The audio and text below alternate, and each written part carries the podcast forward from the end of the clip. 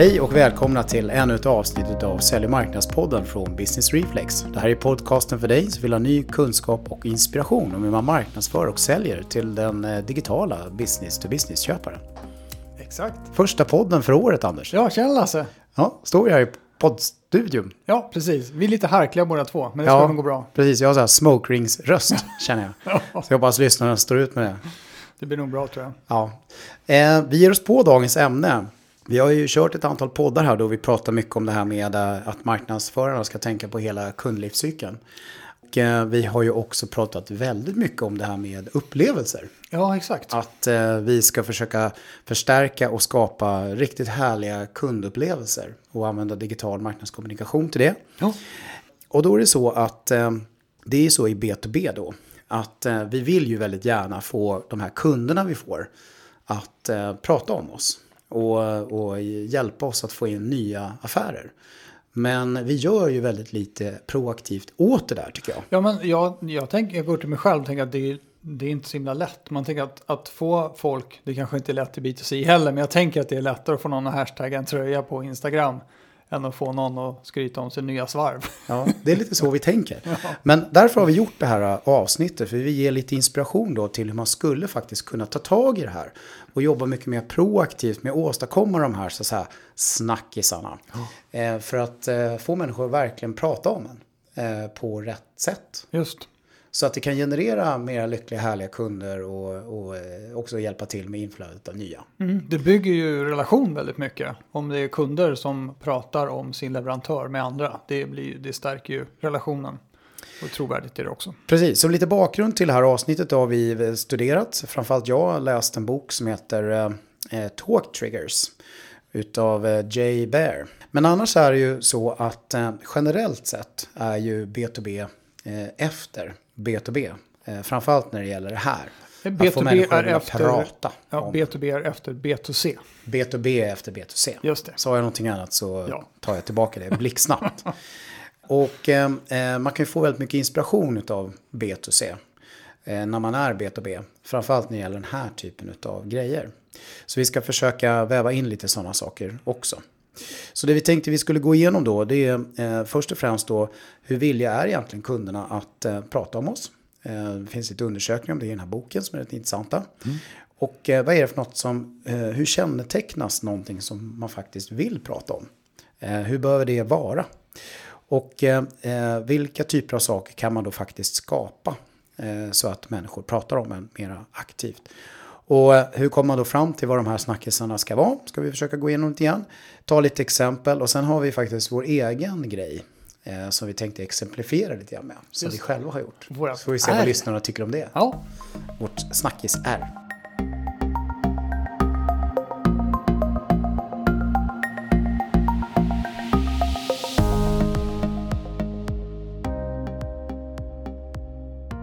okej Lasse.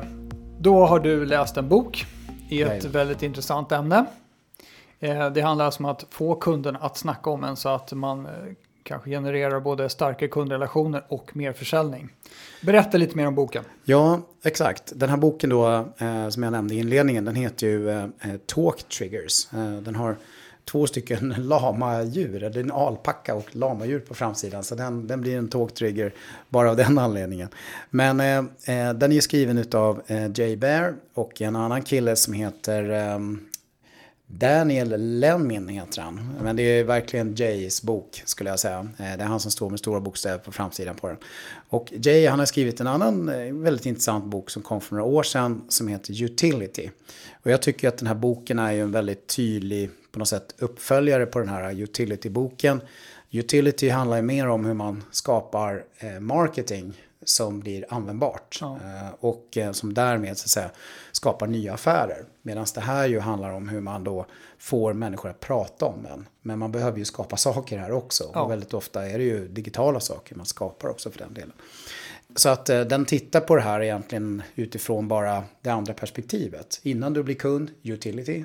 Efter att du blivit kund, eh, talk triggers, skulle det. man kunna säga. Ja. Sen kan det här hänga ihop i viss mån också, som, eh, som det framgår i boken. Just.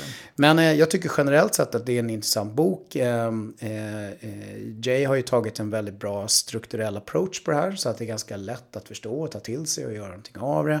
Han har ju och som vanligt då gjort ganska mycket research eh, innan de klämmer ur sig den här typen av bok. Men man ska ju ha klart för sig också att det är såklart väldigt amerikansk inspirerat det hela förstås. Just det. Så att eh, så är det väl. Men eh, intressant bok i alla fall. Försökt sätta det lite grann i, eh, i vårt perspektiv. Eh, så ska vi se här lite grann om vi kan få det här att bli begripligt för Ja, våra exakt. lyssnare. Jo, för det är, ju, det är ju processer och det är steg och grejer. Men jag tror att vi, vi ska nog kunna koka ner det här till något begripligt hoppas jag. Men du får vara lite grann, du får vara lite grann experten här eftersom det är du som Ja. har läst boken mest noggrant. Jag har flippat lite grann fram och tillbaka i den. Men ska vi börja med den så här, första frågan då. Hur villiga är kunderna att prata om oss?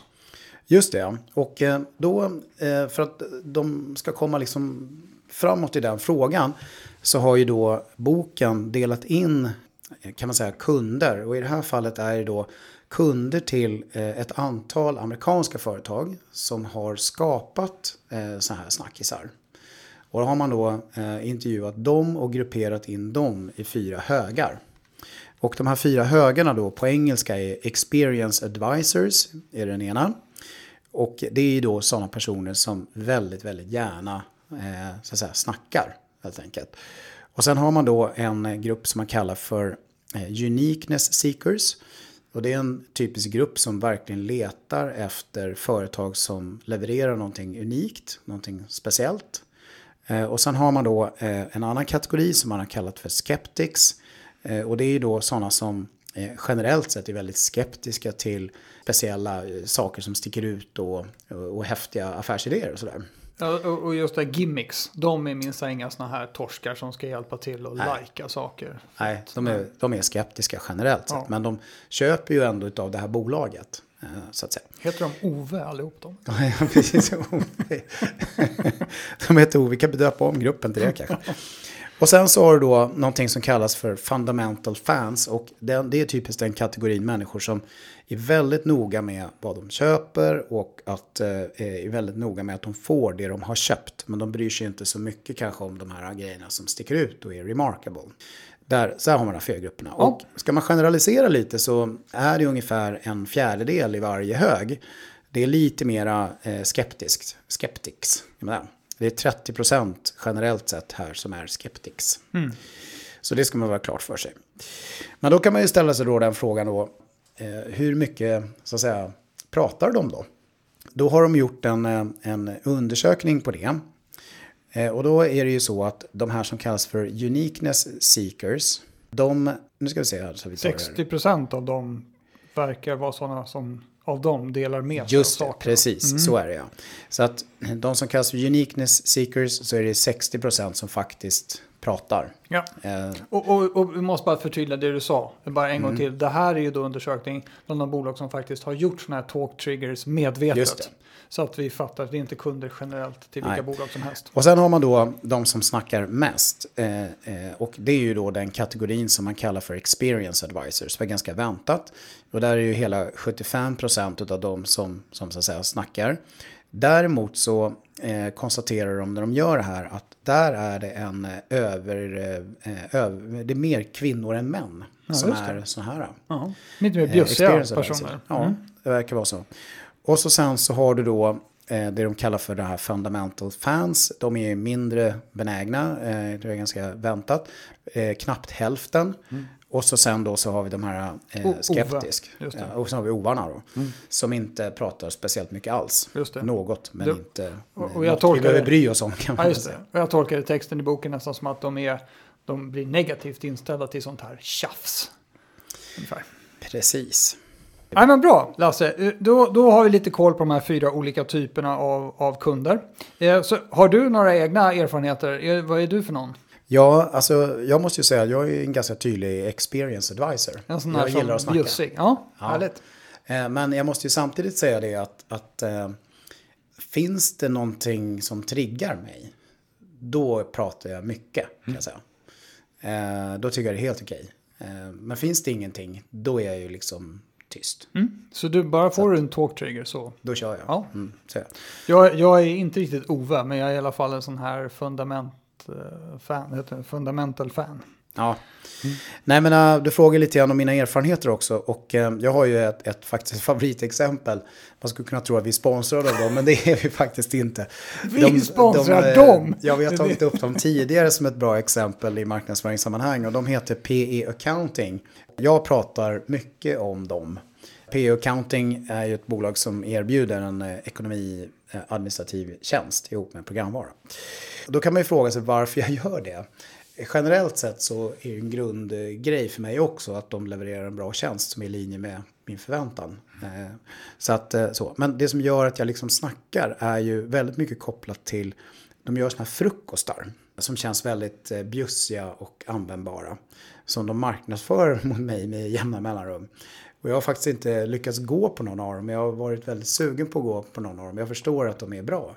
Och eh, du har ju faktiskt varit på någon av dem och Exakt. du var väldigt nöjd. Ja, då, Så jag har varit på eh, två och eh, jag var nöjd, men jag pratar inte tillräckligt mycket om dem. Det är så roligt, du pratar om dem fast du inte har varit där. Jag har varit där och pratat inte om dem. Så det är lite Ja. lustigt. Men, men i vilket fall som helst så pratar jag faktiskt ganska mycket om, om de här grejerna. Och det är de här liksom, frukostarna som, som gör det, skulle jag vilja säga. Eh, I kombination med att jag är nöjd. Ja. Eh, Så jag tycker det är ganska intressant. Men sen har jag ett annat eh, lite kul exempel som känns väldigt sådär oväntat. Men för mig har det blivit en, en talk trigger och det är ett bolag som heter Rumble. De är arkitekter. De har ett kontor på Söder i Stockholm bland annat. Jag har en kund som sitter där så jag är där hyfsat ofta. Och då är det deras reception som är så intressant. De har haft en jättefin, Eh, härlig så här, traditionell eh, corporate eh, reception. Prickfri, om man säger så. Säkert jättemycket i linje med deras varumärke och så vidare. Men den har jag ju aldrig pratat om. Utan det som hände här efter sommaren då, det var att de gjorde om receptionen fullständigt. Så att den känns som att man kommer in på ett jättehärligt café. Mm. Eh, Så tänker jag att man kommer in där och eh, då, då hon som jobbar där, hon tittar på en när man kommer in och så frågar hon vad man vill ha för kaffe och liksom hur man mår först. Innan hon frågar vem man ska träffa. Och eh, ja, den är bara så skön alltså. Verkligen härligt. toppen. Och så är den extremt praktiskt ordnat där om man ska sitta och vänta. Och, ja, de, de snackar med en och ja, det är skitmysigt där. Så den har blivit en eh, talktrigger för mig. ja. Så då får Rambe lite nytta av det. Du är inte ens kund. Ja, du är kund till Nej, receptionen typ- kan man jag är säga. kund till receptionen kan man säga. Du Precis. fikar bra där. De, de delar ju med den. Just det. Nej men annars är det väl eh, som B2C-kund då så pratar jag ju mycket om Åre. Och där har jag konstaterat att, att eh, det är ju deras Instagram-konto som verkligen funkar som en talktrigger för mig. Där de har så otroligt mycket härliga bilder och ja, eh, som gör att man liksom pratar. Ja, härligt. Miniupplevelser som dyker upp i vardagen. Just det. Du längtar ständigt dit. Ja, och du har ju inte så många andra Nej, jag, tänk, jag satt ju och tänkte på det här, skulle förbereda mig. Jag kom inte på en enda. Men jag känner ju så här, jag håller inte på med sånt där. Jag, jag vill att de ska leverera en jäkligt bra tjänst. Och om det är någon jag tror kan ha nytta av den tjänsten också så tipsar jag gärna om den. Men eh, det där andra, Ja, det ja. var inte så viktigt. Nej, nej, precis. Sån är du. Så är det. Just det, ska vi gå in lite grann på vad, vad som krävs då för att eh, eh, kunderna ska vilja prata om saker? Exakt. Och då, då, är, då pratar man ju i den här boken då om, eh, om eh, fyra tyck, stycken liksom grundpelare kring det här. En är ju då att, att eh, det måste ju vara liksom lite oväntat och sticka ut. Det är ju ganska självklart på något sätt. Eh, Men, eh, men det, det behöver det ju absolut vara.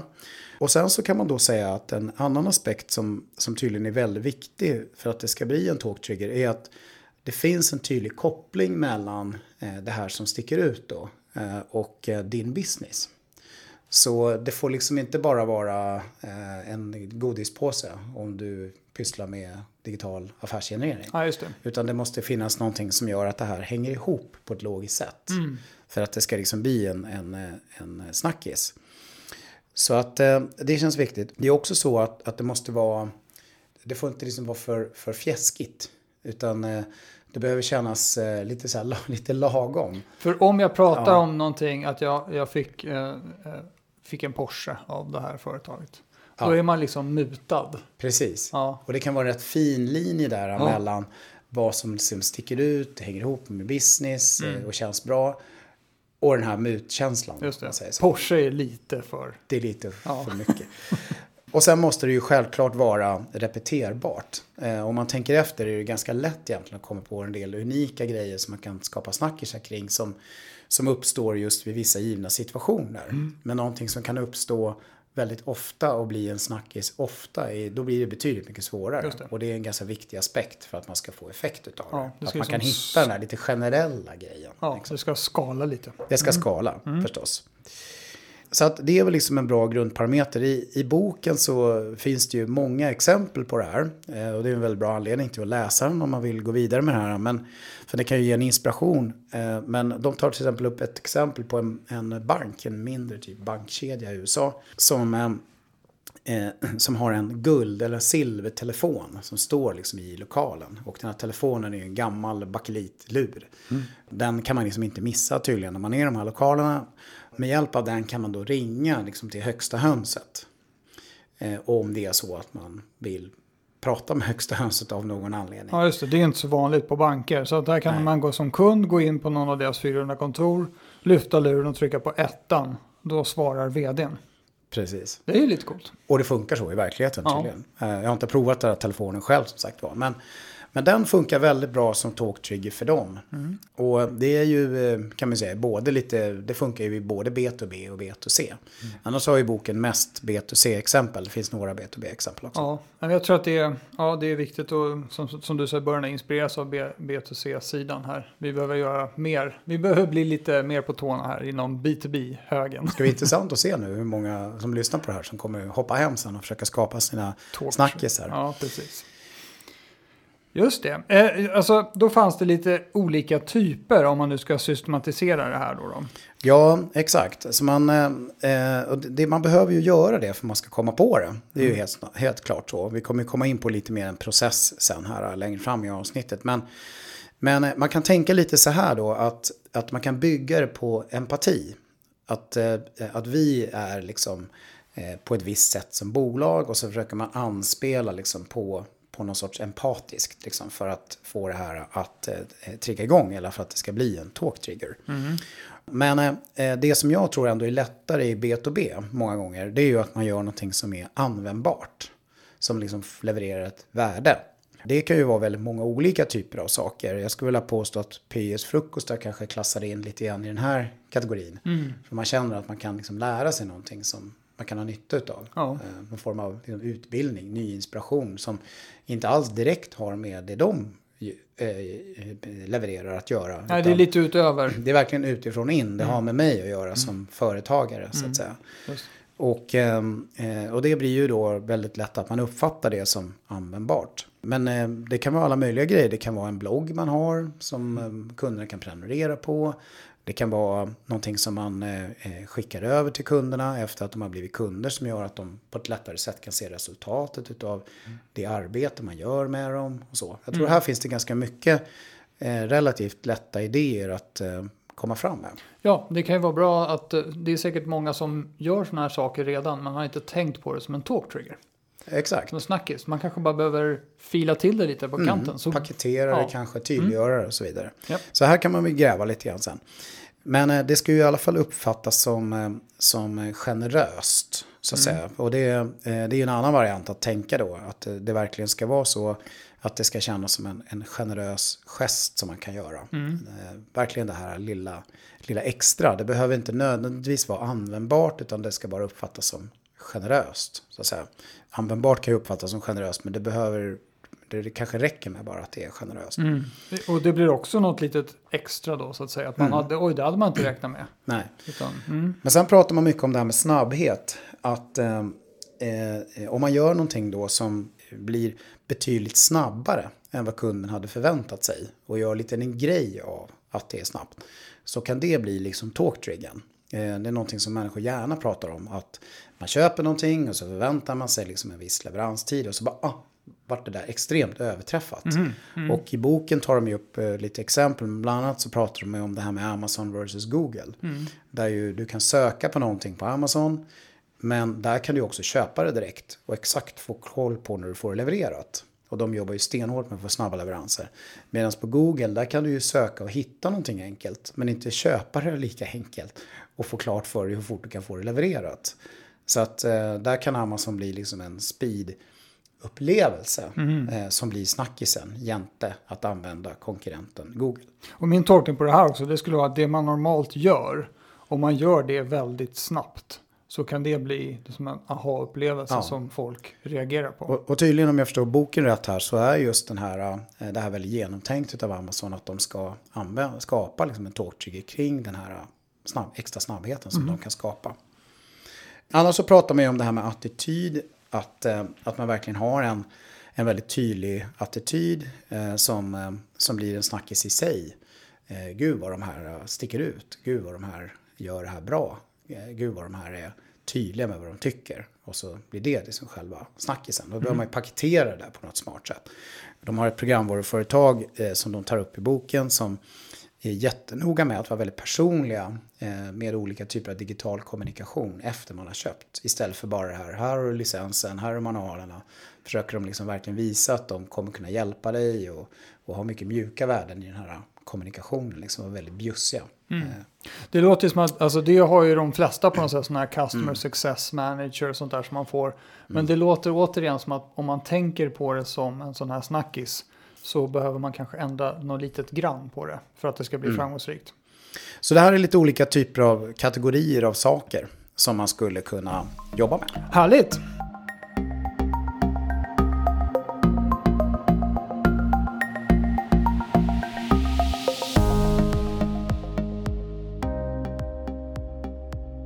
Okej, då har vi pratat om lite olika typer av kunder. Mm. Hur benägna de är att snacka om snackisar. Vi har pratat om eh, vad som krävs av dem där och vi pratar om lite olika typer av snackisar. Men eh, hur gör man när man ska få till sådana där rackare? Ja, alltså processen är ju inte liksom någon rocket science direkt utan eh, kort så går det ut på att man verkligen behöver samla på sig fakta. Eh, fakta kopplat till eh, olika undersökningar och sådana saker. Eh, sen så måste man ju komma, komma då kunderna under skinnet eh, som är steg två. Och så sen så eh, baserat på det så har man då en kreativ process när man kommer upp med förslag. Och så måste man ju lite grann värdera de här förslagen då. Och sen så är det ju ut och testa dem framförallt. Och eh, när man har testat dem då och de visar sig hålla måttet så eh, kan man sen då försöka eh, få ut dem i verkligheten, inte bara i någon sorts testmiljö. Funkar de där så handlar det om att förstärka dem och ja, utveckla dem över tiden helt mm. enkelt. Och baserat på det man har hittat på sen och man får det att funka så kan man kanske tänka sig att titta på en ny talktrigger än någon annan talktrigger. Det. det kan ju faktiskt finnas behov av flera. Beroende ja. på branscher och beroende på vad man säljer och levererar. Och det, kan, det kan man absolut göra. Och vilka, att, eh, vilka är det som eh, ska ta fram de här då? Egentligen? Just det, och då, då är man ju väldigt noga här i, eh, med det i boken. Och det är ju också din och min erfarenhet väldigt mycket i andra sammanhang. Att mm. Det gäller att vara väldigt jordnära här. Så att eh, de är då inne på att man eh, ska verkligen samla då eh, säljare som är ute på fältet. Man ska inte ha med chefen utan det ska vara de som faktiskt säljer. Mm. Och har den konkreta erfarenheten. Och, och samma sak då med kundsupportpersonal. Eller de som är med och levererar. Eh, att det ska inte vara cheferna där utan det ska vara liksom de som faktiskt gör jobbet. Vad ska cheferna göra? Då? Ja, de, eh, de, kan ha, de får man avskaffa. De kan hålla på i Excel? Eller? Man får göra som Business Reflex inte ha några chefer. eller alla är chefer. Eh, nej, men eh, skämt åsido så är det ju då så att, eh, att det gäller att samla ett, ett team då som består av det här tillsammans med marketing. Mm. Alla som har, liksom de som är nära kunden naturligtvis. Ja, nära kunden ja. är grejen. Mm. Eh, det här eh, man behöver samla in som är någon form av eh, nuläge, det är gamla vanliga skulle jag vilja påstå. Fram med kundundersökningarna och win-loss-analyserna och marknadsanalyserna och, och så vidare. Liksom. Så att det är inga större konstigheter. Utan det som sen kommer då, det här med att komma under skinnet på kunderna då. Då är det lite det att de förordar ju att man ska göra intervjuer. Mm. Eh, precis som vi pratar mycket om, det här med persona-intervjuer. Men här har man då ett, eh, ett lite specifikt tänk på hur man gör de här intervjuerna. Och vad det är man ska komma fram till. Och de har, eh, finns faktiskt möjlighet att ta del av det med så extra content till eh, boken så kan vara intressant. Men när man kikar på det här då, eh, det är väl lite olika saker man vill ta reda på. Om det är B2B eller om det är B2C. Men typiskt är det ju liksom bakgrunden på de här kunderna. Vad är de för någonting? Var kommer de ifrån? Och så vidare. Självklart vill man ju få lite djupare förståelse för företagen som de jobbar på. Förstås. Vad det är för typ av eh, drivkrafter och vad de gör och lite sådana saker. Mm. Sen är det ju också så att man kikar på eh, hur det är i vardagen för en sån här person, en sån kund. Då är det ju liksom, vad är det för drivkrafter de har, eh, vad är det för liksom framgångsfaktorer de ser och så vidare som är viktigt att förstå. Eh, hur ser de på social media? Är de aktiva där själva? och bidrar och delar content eh, eh, och så vidare. Och det är väl lite grann för att förstå vad de är för typ av person kopplat till de här fyra. Det skulle jag säga. Ja. För det är bra att veta. Ja. Eh, och sen så är det eh, lite allmänt vad de har för, för personliga liksom, framtidsutsikter och vad de vill framgent. Och, eh, vad är de är frustrerade över. Och det tror jag faktiskt kan vara en väldigt bra källa eh, till att komma på eh, snackisar. Ja. För där kan man kanske lösa en hel del så att säga, frustration som de har eller problem som de har. Eh, och sådär. Så att eh, eh ja, men det är stora drag. Så att det gäller ju att hitta människor som är kunder och eh, få möjlighet att göra intervjuer med dem. Och de här intervjuerna de ska man ha respekt för. Säkert man får räkna med en halvtimme, en timme för att komma igenom det här. Mm. Per intervju. Så ett gäng sådana där intervjuer behöver ju genomföras, helt klart. Så då har man dels samlat sin egen interna kunskap och sen har man samlat ytterligare kunskap genom intervju med kunder. Precis. För att få reality check på allt det där. Det här tror jag liksom att eh, alla de här tre som är med i den här eh, gruppen kan vara med och bidra i. Mm. Jag tror det är bra att säljarna gör intervjuer, marknad gör intervjuer och ja, kundsportpersonalen eller de som är levererar gör intervjuer. För mm. då får man nog lite olika vinkling på det. Det är sant. Absolut. Ja. Så att eh, ett gäng intervjuer och så sen då så ska man ju då samla det här teamet igen. Då får man ju titta igenom det man har kommit fram till. Faktamaterialet, strukturera upp det, titta på eh, vad man har eh, kommit fram till när det gäller de här intervjuerna. Och sen så är det ett antal frågor då som man eh, bör ställa sig för att få den här kreativa snackisprocessen ja, komma igång. Ja. Liksom. Då är det så här, liksom, hur upplevs vi idag? Det är väl en viktig fråga. Det är den frågan man ställer sig själv när man Just sitter det. i den här workshopen. Ja, hur upplevs vi idag? Och sen så, varför pratar de om oss idag? Just det. Finns det något, det kanske redan finns snack. Det kanske redan finns. Precis ja. lite som du har varit inne på några mm. gånger. Ja, vad är det de säger då då? Mm. Lite så här generellt, så här, vad säger de om branschen? Vad är det de pratar om i branschen? Så. Det kan ju också faktiskt vara en bra källa. Jo, man kan ju ligga dåligt till. Vissa branscher har ju liksom dåligt rykte mm. som bransch. Och då, kan man, då kanske man börjar lite på minus där. Mm. Och i och för sig finns det en stor chans att sticka ut lite grann i en sån bransch. Exakt. Och sen är det också då eh, en väldigt viktig grej tror jag. Det är att fundera på när ska man introducera en sån här uh, talk trigger. Och då tänker du på när, när i köp eller när i kundlivscykeln? Ja, sen nu har du blivit kund. Mm. Är det då jag ska dra fram den? Mm. Eller är det när jag har levererat klart? Eller är det när jag håller på att leverera? Eller Ja. Efter tre månader. När allting funkar som smort. Ja. Är det då jag ska dra det? Och det där tror jag det tål att funderas på en hel del faktiskt. Ja. Framförallt eh, i B2B där det ofta kan vara en ganska lång leveransprocess. Mm. Eh, och det kan spela extremt stor roll tror jag. För att man ska få den här eh, eh talktriggern att fungera. Just det. Och, och sen då så har man sin lista med talktriggers. Man har haft sin fina brainstorming-session där. Och då kom lite repetition här då. För då var det ju, då skulle man kunna värdera idéerna sen. Ja, precis. Så då får man helt enkelt gå tillbaka och titta lite grann. Eh, är det någonting som hänger ihop med liksom empati eller är det användbart och så vidare. Så man får liksom göra lite så här lackmulstestet på det. Och eh, framförallt då eh, kopplat till det här med är det något som är oväntat och sticker ut och, mm. och liksom hänger ihop med våran business eh, på ett logiskt sätt. Och eh, det får inte vara för mycket fjäsk liksom, Nej, typ, och, och kännas som en muta. och sådär. Och, och kommer vi att kunna kommer kunna repetera. Ja, exakt. Får man check liksom på de här grejerna då, eh, framförallt de här sista fyra, då, mm. då känns det väl som att det här skulle kunna vara möjligt att gå vidare med. Ja, just det. Det man då gör är ju helt enkelt att man kanske måste ta lite hjälp av andra människor i organisationen för att få möjlighet att göra det här. Och det pratar man väl om i boken att det kan vara ganska utmanande många gånger. För att få folk att vilja verkligen satsa tid och satsa resurser. För det Ja. krävs ju att folk, förutom de här tre, är, är med på det. Precis, Där. så det som jag har respekt för då, att om det är någonting som, som har med helt andra funktioner i företaget att göra, då måste man ju sälja in det till dem eller få deras input också på om det är görbart. Då får de extra arbetsuppgifter Ja. och det kanske inte alla är superintresserade av. Och alla måste ju vara medvetna om att vi kommer göra det här. För det är ju någonting som, som eh, ja, hela företaget kommer att förstå. Ja, såklart. precis. Så att man måste liksom få buy-in. Ja, Helt enkelt. Och få folk med sig, både att realisera det men även att förstå att det här kommer att hända. Ja, och det kan vara lite utmanande ibland förstås. Och sen då så gäller det att sätta igång och testa. Och då kommer man ju då till den stora frågan, hur mäter man sådana här saker? ja.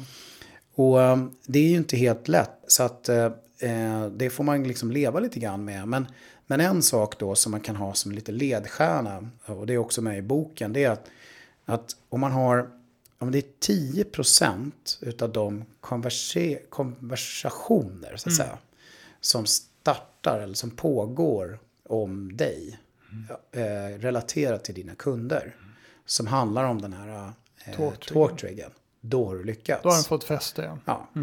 För det är klart att eh, blir, det, blir, det, eh, blir de här kund till dig så kommer de ju prata om ganska många saker som har med dig att göra. Ja. Men blir det eh, talktriggen som de faktiskt pratar om när du sätter igång och testar i 10% av fallen så känns det här bra. Du har bra magkänsla. Kan du Just gå det. vidare? Ja, och det, och då, så det är bra.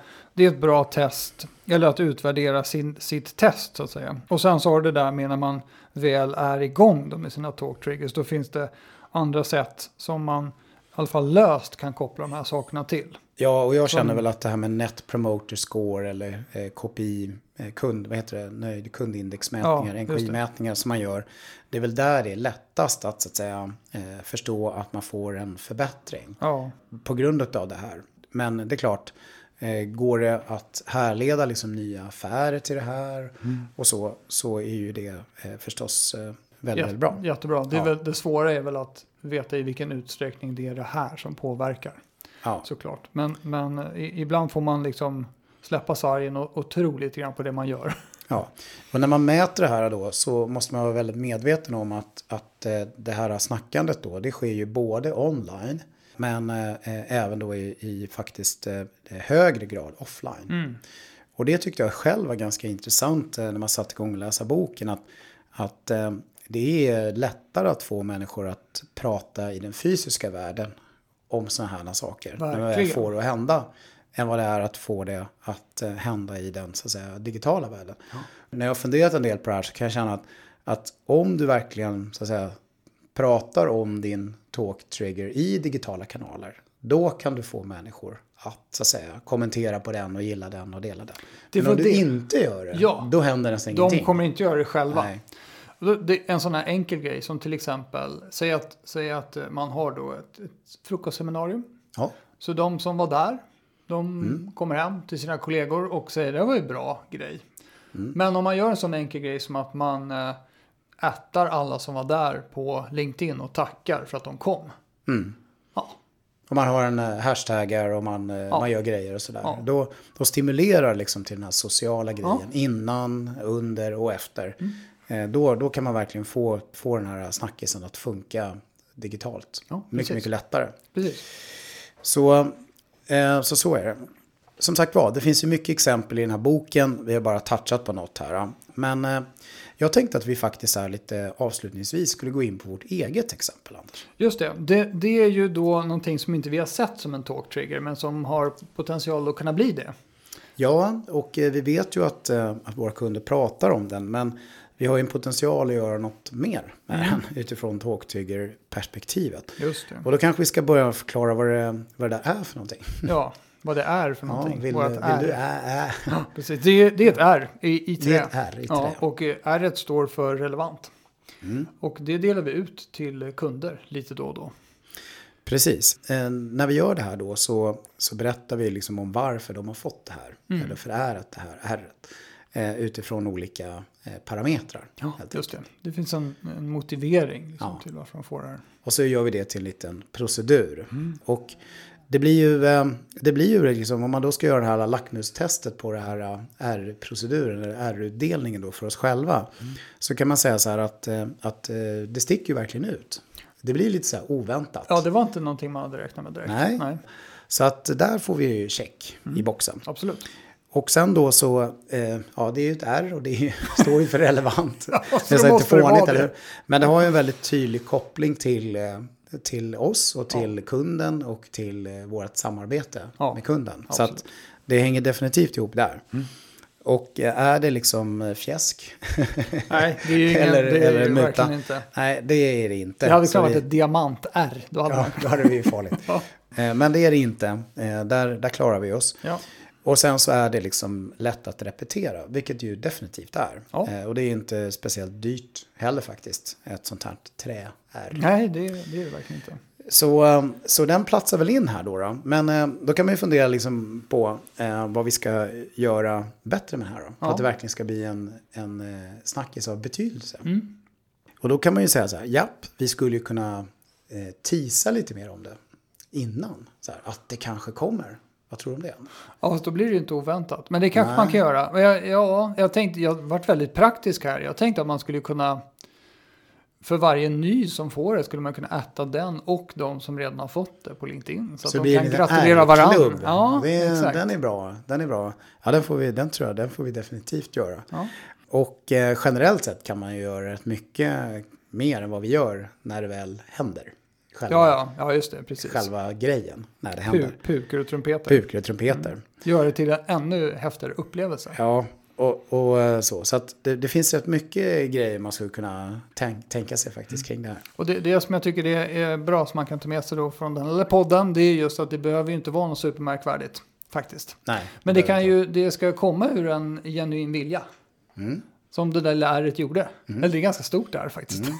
Ja, det är typ en två och en halv decimeter. Ja. Tre. Så ska vi ge för lite tips då här på sluttampen då. Så kan man väl säga så här att jag tror att vi har ju så otroligt mycket att göra, liksom prioritera på B2B, marknad och sälj. Eh, så det gäller ju verkligen att fundera lite grann på och göra en sorts utvärdering. Om vi ska liksom satsa på det här nu eller om vi ska vänta lite grann och satsa på det här sen. Ja. Men att det finns eh, jättestora fördelar och vinster i om man kan få till det. Det är ju ganska uppenbart tror jag, för alla. Så egentligen är det så här, man måste börja utvärdera då om det här skulle kunna ge någon sorts liten extra fart. Det är inflöde av affärer. Ja, just det. Man bygger ja. sig ett varumärke och så vidare med det här. Ja. Det man Så man får börja fundera lite grann på det. Om vi skulle ha en så att säga. Mm. Skulle det då kunna liksom leda till. Och eh, det är väl samma sak utifrån aspekten nöjda kunder. Eh, och känner man att det skulle det eh, på något konkret sätt, även fast man i det här läget inte vet vad det är för någonting. Mm. Så, eh, så kan det ju vara värt att fundera mer ja, på. Men så här, man, man, kan ju ha någon sorts tanke, åsikt kring vad man tror att man har för kunder. Mm. Om man har bara Ove som kunder. Mm, just det. Ja, ja men då kan det. man ju liksom lägga ner det här. Kan man hitta på något mm. annat stället. Nej, exakt. Men sen är det ju också, tror jag då, eh, något som kan bli ett väldigt stort värde för många inom B2B. Det är ju just det att, att eh, när vi har fått en ny kund, att vi har blivit deras leverantör. Att göra det mycket mer känt internt hos det bolaget mm. kan det finnas jättestora värden med. Och det är ju självklart så att, att det är lättare att få en person att prata om saker och ting internt än Med hos vår kund. Ja, ja. Och, och det här det är lättare också att, att man kanske inte går och pratar vitt och brett om sitt nya logistiksystem som man har köpt in. Men om det finns en talktrigger knutet till det, mm. då blir det liksom lite roligt att prata om kanske i lunchrummet om man säger så, mm. för flera. Så att Precis. det blir känt på bolaget, hos kunderna. Ja, man... och att det verkligen blir något positivt kring ja. det. Eh, så där tror jag det finns stora, stora vinster att, eh, att få. Och många B2B-bolag, de, de nätverkar ju i sina branscher med andra och sådär. Ja, ja folk och slutar och börjar prata, och... Ja, man byter jobb ja, ja, och, och, och då blir det den där lilla grejen man kan hänga upp den här kundrelationen på. Som gör att eh, det blir en, en snackis i nästa led. Liksom. Just det. Eh, så att finns det lite ja, ja, ja på det här, då kanske man ska planera in att, att försöka ge sig på. För det är faktiskt inte så krävande att eh, komma fram med idéerna. Nej, man ska nog inte titta på det där det mest avancerade först, utan börja med någonting som liksom lite enkelt att genomföra. Precis. Ja, så är det. Bra. Så är det. Så att eh, får du ja på det här, då är väl mitt råd egentligen, eh, läs boken och eh, det finns ju mycket bra material eh, kopplat till den här boken som kan hjälpa er på vägen. Den är ju väldigt handfast på det sättet. Ja, det är bra. För man kan gå till någon sajt där och eh, ladda ner. Ja, precis. Mm. Talktriggers.com. Ja, du ser till och med det. Så att, eh, de Bra. har- Vadå då? Hoppas vi gjorde det här begripligt nu då. Ja, exakt. Det är, det är en lång harang. Det är, alltid, det är alltid en utmaning att försöka beskriva processer i 6-7 steg och sånt där i podden. Men, men eh, eh, jag hoppas att vi har inspirerat lite grann till att man ska tänka på hur man möjligtvis skulle kunna få kunderna att hjälpa en och eh, sälja och marknadsföra. Och det är inte så jäkla lätt inom B2B. Men det här är ett steg på vägen i alla fall. Men eh, till slut då ska vi väl göra som vi brukar göra Anders, eller hur? Jag tänker det också. För, för oavsett om ni skapar talktriggers eller inte så ska ni ju alltid se till att vara relevanta. Hej då! Hej då!